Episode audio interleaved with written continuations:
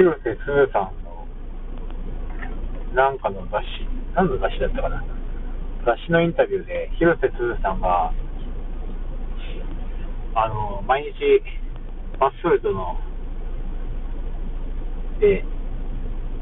どんなに忙しくてもバスソルトで湯船に浸かるって言って40分ぐらい浸かります。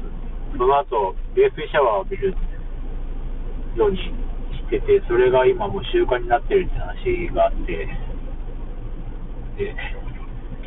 それ聞いてたんですけど、僕もやってみようと思って、やったらめちゃくちゃ気持ちよかったですね。ぐっすり寝れたし、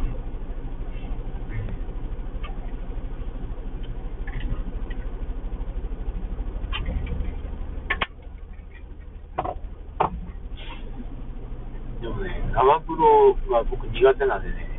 40分多分入ってないんですけど、20分、最強ですね、これは。いや、広瀬すずさんに憧れています。